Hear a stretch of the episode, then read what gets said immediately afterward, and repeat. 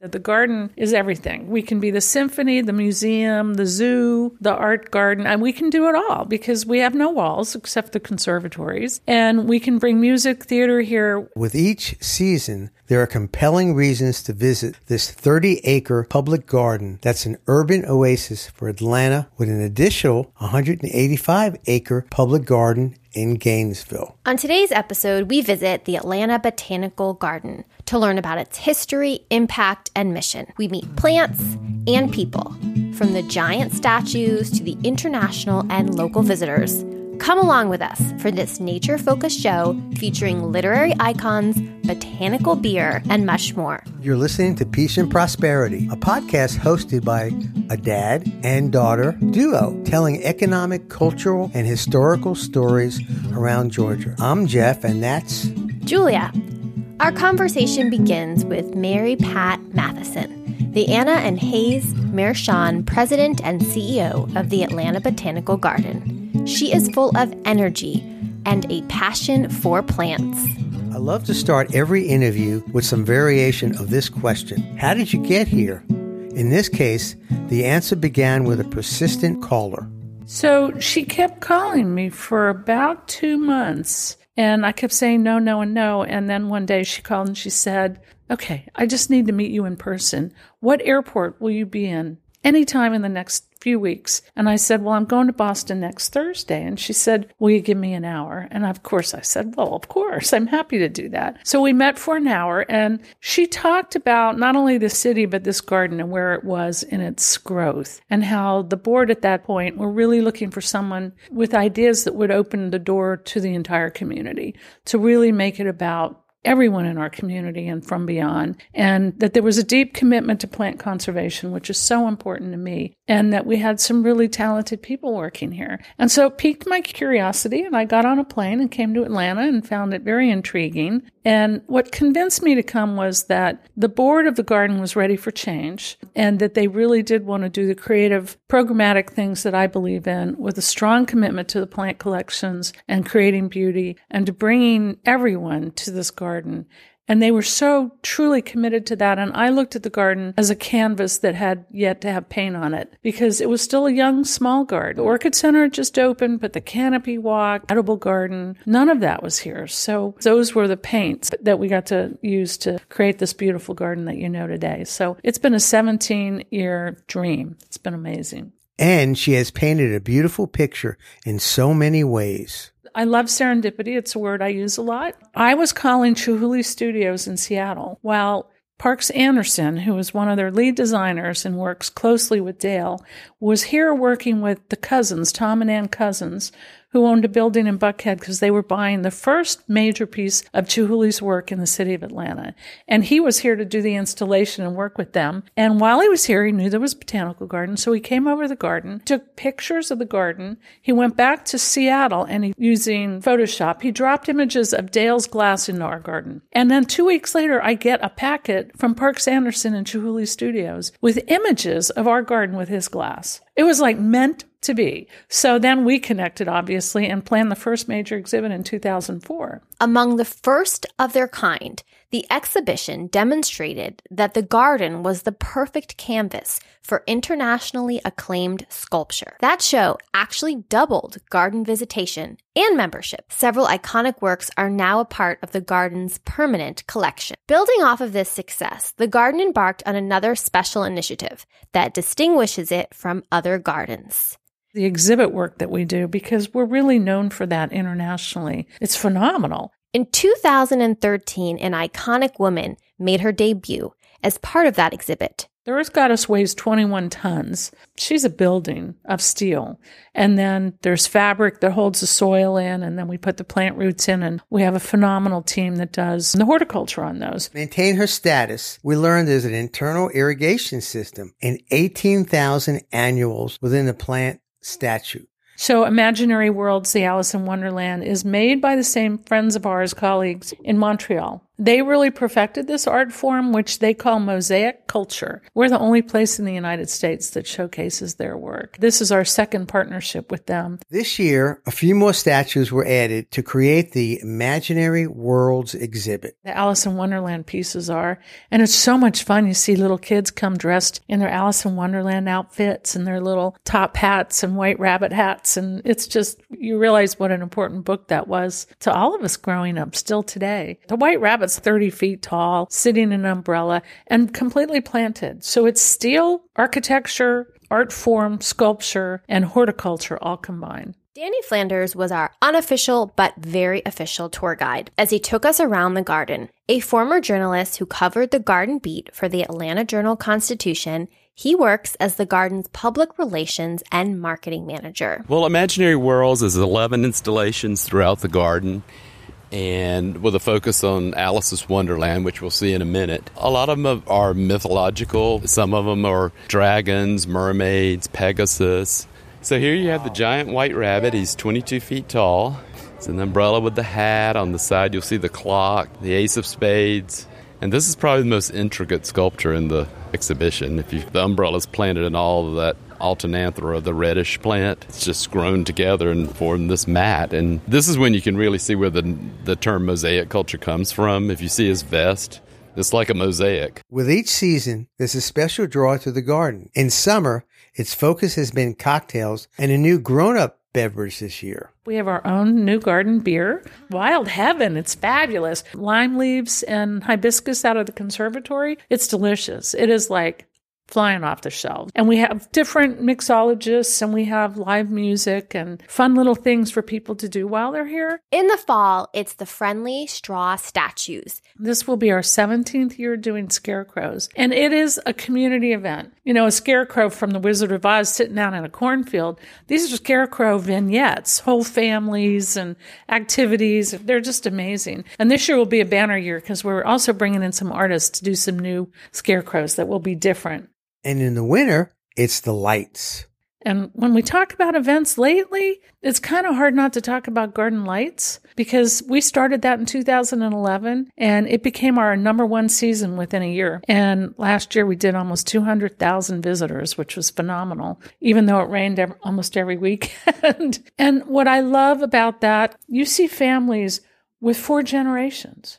You know, how often do we see that in our world anymore? Because we're all running so fast. We're so busy. But when you can see the little biddies, the parents, the grandparents, and sometimes the great grandparents moving along in their scooters, and they're having this wonderful outdoor, and that is the other part of it, outdoor experience in nature in a garden filled with love and happiness. And it's not about what holiday you are celebrating. It's about being together during a beautiful season, which for us is winter, which before we did holidays in the garden, whoever's outside in the winter in Georgia, everybody's thin, thin blooded. So it's just great to see people put on their warm jackets and come out and enjoy that. You know, 120 foot forest of trees that we can hang the lights off of and do no harm to the trees, by the way, and create that immersive light experience. It's pretty amazing. It's pretty magical. An anchor to many of these special gatherings is a vegetable garden. But it's not your ordinary vegetable garden. I wanted to do an edible garden, and in part because this garden years ago had a vegetable garden that was very popular. So it was nice to bring it back, but in a more contemporary view. So, not to just do vegetables, we have fig trees and pear trees, and we can showcase espalier, which is an art form on how to prune apples and pear trees. And we can grow vegetables that people don't even know what okra looks like. Well, guess what? It's out there in bloom and okra is growing out there. We can showcase tomatoes, but also kohlrabi. When you want to show people in our world what food looks like and where it comes from, you also want to feed them. So that was why we built the outdoor kitchen. And that kitchen, I bet we serve at least 15,000 people a year food out there. We have our own chefs that cook on the weekends, and then we have two or three different special chef series you can sign up for. And you're going to have the best food and the best experience in the edible garden through any one of those programs, but especially the Well Seasoned Chef program, which is the best chefs in Atlanta cooking in that kitchen and talking about where food comes from. And we're here to connect people to plants. Well, connecting them through their stomach and their food and learning about healthy food is really an important part of our mission. And the edible garden helps us serve that. You cannot have a beverage, an adult beverage, that doesn't come from a plant. It's coming from juniper and it's coming from potatoes and it's coming from grain. And of course, it's coming from grapes since I like wine. The garden is driven to educate and address the impact of environmental forces, not just in Atlanta, but around the world, with their expertise of conservation and a research team. The loss of plants which relates to the loss of animals and insects and birds, because you can't have any of those things without plants, is really something we're concerned about. And so we're working hard to save the planet one plant at a time. And our staff are really great at doing that. We have three PhDs on our staff working on plant conservation. At the garden, you can explore the largest collection of orchids on permanent display in the U.S. They represent two climate environments and 2,000 species of orchids, the largest and most diverse plant family in the world. That is why the team specializes in caring for orchids not only at home, but around the world. We're now working in Vietnam and parts of China. We're working in Cuba and the Caribbean. So we just went to the Caribbean and helped find some orchids that are almost lost and collect the seed this fall. And then work with our friends in the Caribbean to grow that seed and reintroduce it into the wild. So the garden is rooted in giving, in particular, the giving of time and funds. You know, this is a nonprofit run like a business, which is why we're so successful. And we can, you know, put our success back into our mission. The lifeblood of the garden is our volunteers. You know, isn't that amazing to want to spend 20 hours or 10 hours or four hours a week at this garden working with horticulturists, pulling weeds, or my favorite thing are gems the garden essential maintenance people. Those are our horticulture volunteers. They deadhead. They're out there, you know, snipping the dead flowers off of plants to make sure they look beautiful. They also welcome our guests in the visitor center. We have great docent program to teach the children who come here and they do it all voluntarily with their extra time and they're an amazing group of people. Investment from this generous community is at least $130 million in, in less than 15 years. All private philanthropy. And that is a testimony to the people in this community and in the Gainesville community. What a generous group of people to share our vision and invest in it. And they're all part of the family now you know, giving and making your community better through giving money and time is the heart and soul of who we are as a nation. And volunteerism is the same thing. And it's something to be proud of about America that we give back to our communities. And I think we need to celebrate that more. I think we need to realize that what we do is special in the world and that now other countries are looking at the work that we do in fundraising and philanthropy. But we wouldn't be here without that. Without volunteers and philanthropy, this garden wouldn't exist. Through this support, ranging in levels from individual or garden associates all the way to the orchid circle, the garden can offer incredible plants, exhibits, and events. Support like this gives the garden the ability to emphasize education, starting with its youngest members if the plants disappear, then human life as we know it is going to change as well. So we're really committed to becoming a training center for young people. And we start with kindergarten. So we bring in every kindergartner in the city of Atlanta for the cultural experience program. And then we work with third, fourth, and fifth graders. We have a middle school program and now a high school internship program where students come and work here for the summer and a college internship program where we work with Spelman, Georgia Tech, Georgia State, UGA, Florida. There are many that we are working with today and more to come. And we really expect to not only be working with interns, but one day to collaborate with the university on a master's program, plant conservation, and bringing the life sciences back so that we can continue to do good work in the field, which is essential. This commitment to the community draws it to visit. And I love walking the garden because you can see people of all walks of life, every language, every color, every part of our community in this garden every single day. It's a mosaic of people. I love that. As we walked around, we met locals and visitors from all around the world. My name is Marco. I'm Destiny.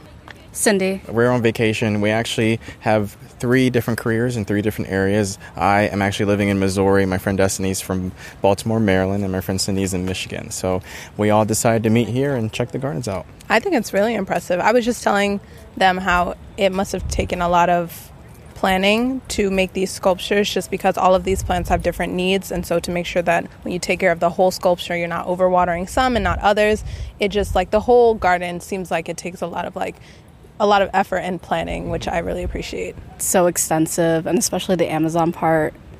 There's just so much to explore. Well, I mean, I do have my herb garden, but that makes me a plant dad for sure, but not a uh, botanist, I don't think. No, I have a cat and he kills all my plants. So, and I kill my own plants. So I don't consider myself a plant person at all, but this inspires me. Asking Cindy, I was like, "Would you have a botanical garden if you could?" And we all would, but it would have to be taken care of by someone else. Mm-hmm. Together, they discovered the garden and some of its inhabitants. Well, when we walked around this corner over here, I, we saw the lily pads, and I was like, man, I really wish we could see a frog on a lily pad. And then two seconds later, she's like, oh my gosh, there's one right there. And then we just kept walking and looking for more, and they're easier to find once you can see them. When you're planning your visit to the Atlanta Botanical Garden, be sure to check out their website, where there's a very cool itinerary feature on Atlanta bg.org and you can select what type of visit you're searching for and a garden visit schedule will be suggested for you. It's really cool and super helpful when we were visiting. Thanks for listening to Peach and Prosperity, and thank you to Andrew Seidenberg for the music on this episode. Find us wherever you listen to podcasts and give us a review if you like what you've listened to. You can also take a look at our adventures in between episodes on Instagram and Facebook.